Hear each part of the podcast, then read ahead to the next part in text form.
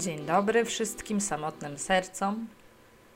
Dzisiaj Marta, którą serdecznie pozdrawiam, zapytała, czy jestem otwarta w temacie wysłuchania przypałów innych. I oczywiście jest to fantastyczny pomysł. Bardzo chętnie stworzyłabym radio przypał, w którym wspólnie terapeutyzowalibyśmy się z obciachów, które nam się przytrafiły w życiu. Tak więc zapraszam do kontaktowania się. Można by się zdzwonić. Ja bym nagrała opowieść i ze swojej strony gwarantuję pełną anonimowość. Bardzo chętnie użyję magicznego filtra obniżającego głos, tak by nie dało się go rozpoznać. Pseudonim artystyczny oraz w razie potrzeby profesjonalny montaż nagrania. Więc jeżeli macie ochotę, to piszcie do mnie. Dzisiaj opowiem Wam o bardzo ciekawym rozdziale z mojego życia, kiedy po pięciomiesięcznej podróży wróciłam do Polski, mając na koncie do wykorzystania jedynie debet. Po tym, jak po 10 latach wymówiłam mieszkanie w Łodzi i spędziłam prawie pół roku na Karaibach i w Ameryce Południowej, zaczęłam nowe życie w Warszawie. A ponieważ byłam na minusie, szukałam najtańszego możliwego lokum. Po najdłuższych wakacjach w życiu byłam dość oderwana od rzeczywistości. I kiedy zobaczyłam na Gumtree ogłoszenie o pokoju w willi z basenem w Falenicy, uznałam, że to jest idealna opcja dla mnie. O tym, jak bardzo byłam odklejona, świadczy fakt, że w efekcie z tego basenu podczas 10 miesięcy mieszkania w tej chacie nie skorzystałam ani razu. To, że znajomi w Warszawie śmiali się ze mnie, że mieszkam na wsi, było najmniejszym zmartwieniem w tej sprawie. Ja oczywiście odpowiadałam, że to nieprawda, bo Warszawa Falenica to ostatnia stacja SKM-ki w pierwszej strefie. Jeśli chodzi o Dolce Vita w willi z basenem, trzeba Wam wiedzieć, że tam mieszkały właściwie same samotne serca na zakręcie swoich żyć. Było to miejsce, które przyciągało ludzi, którzy na nowo rozpoczynali życie po jakimś kryzysie, po jakichś zerwaniach. W niedzielę razem z moimi współlokatorami lubiliśmy oglądać program Lombard Życie pod zastaw. I faktycznie niektórzy ze współlokatorów korzystali z usług Lombardów. Więc oprócz zamiłowania do drewnianej gry aktorskiej Zbigniewa Buczkowskiego, kategorią, która przyciągała moich nowych znajomych do tego programu, była swojskość. Po powrocie z drugiego końca świata Miałam w sobie dużą otwartość na ludzi i zachwyciło mnie to, jak na początku potraktowali mnie nowi współlokatorzy. Pierwszą noc, którą spędziłam w falenickiej willi, miałam zamiar spędzić pod śpiworem, bo jeszcze nie miałam jak przewieźć swoich rzeczy z łodzi i jeden z lokatorów, niech mu będzie Piotrek, kiedy to zobaczył, powiedział: Ale nie ma opcji. Masz tu pościel, poszewki, dwie poduszki. To jest twoja pierwsza noc. Pierdolnij się wygodnie. Co się będziesz? Piotrek i jego kumpel Pinki pracowali jako operatorzy dźwigów. Dla mnie to była fantastyczna okazja, żeby dowiedzieć się, jak taka praca wygląda. I szansa na zadanie pytań, na tematy, które mnie intrygowały.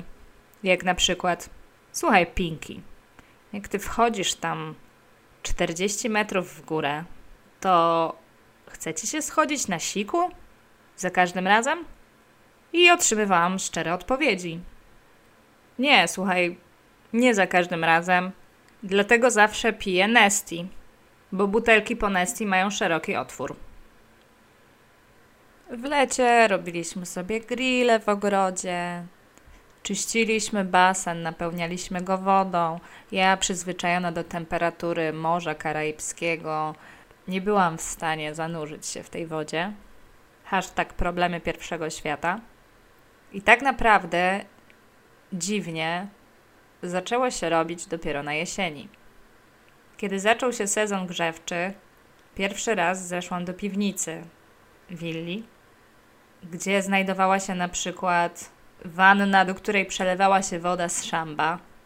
I ta wanna wyglądała centralnie, jak gdyby ktoś rozpuścił w niej zwłoki w kwasie. Piwnica ta była miejscem jak z horroru. I coraz bardziej horrorycznie robiło się i na górze. Zmienił się skład osobowy w domu. Część chłopaków się wyprowadziła. Racjonalnie przewidując, że koszty ogrzania 400-metrowego budynku, nawet dzielone na 7 osób, są ogromne, i zaczęła się tworzyć nowa mozaika ludzi. Zamieszkał z nami na przykład Raf, który był ogrodnikiem oraz raperem. W swoich wypowiedziach wszystkie zdania kończył tekstami w rodzaju Motherfucker, what you gonna do? I tak cały czas. Pojawił się też Grzesiek, ale tylko na tydzień, bo po tygodniu dotarła do niego policja i okazało się, że Grzesiek okradł własnego brata na kilkanaście tysięcy, no i został aresztowany. Moje poczucie bezpieczeństwa znacząco się obniżyło w tamtym czasie, bo nie oszukujmy się, są przypały śmieszne i przypały przerażające. Już zdążyłam się finansowo odbić od dna i zaczynałam szukać innego lokum. Ukoronowaniem patologii, która miała miejsce w sypiącej się willi z basenem, była bójka między Piotrem a Pinkim. Tak się złożyło, że na szczęście nie było mnie w domu, choć impact tej sytuacji dotarł do mnie poprzez widoki podziurawionych siekierą drzwi do łazienki oraz śladów akcji w postaci kropli krwi w różnych miejscach domu. Jak się domyślacie, w tamtym czasie już trudno było mi nazywać to miejsce domem i bardzo szybko po tym zdarzeniu znalazłam sobie nowy dom. Cieszę się, że te nieprzyjemne przypały są już dawno za mną i chcąc zakończyć jakimś pozytywnym akcentem, żeby Was nie dołować, bo ja nie jestem po czasie zdołowana tym wszystkim. To było ciekawe wejrzenie w alternatywne lifestyle. Chciałabym opowiedzieć Wam przypałową historię z pewnej letniej imprezy. Zorganizowaliśmy w ogrodzie grilla, który miał być moją parapetówką. Impreza była mocno zakrapiana, ja się upiłam jakoś tak na smutno. Śpik zwisał mi do pasa i Piotrek podszedł do mnie, zjął swoją koszulę i powiedział mi, żebym się w nią wysmarkała. Na co ja odparłam. Ale przecież ja ci ją zniszczę, daj spokój, to jest obrzydliwe. On powiedział, nie szkodzi. Weź, wysmarkaj całe to zło. Posłuchałam go. I on wrzucił tę koszulę na grilla. I powiedział, widzisz, to są wszystkie twoje smuty i one teraz spłoną. I to taki był człowiek, kierujący się impulsem. Wtedy to spalenie swoich demonów w zesmarkanej koszuli bardzo mi pomogło. I to jest coś, co chcę zapamiętać z tego dziwnego czasu w Falenicy. Pamiętajcie, nie ma takiego przypału, z którego nie można by się otrzepać i pójść dalej.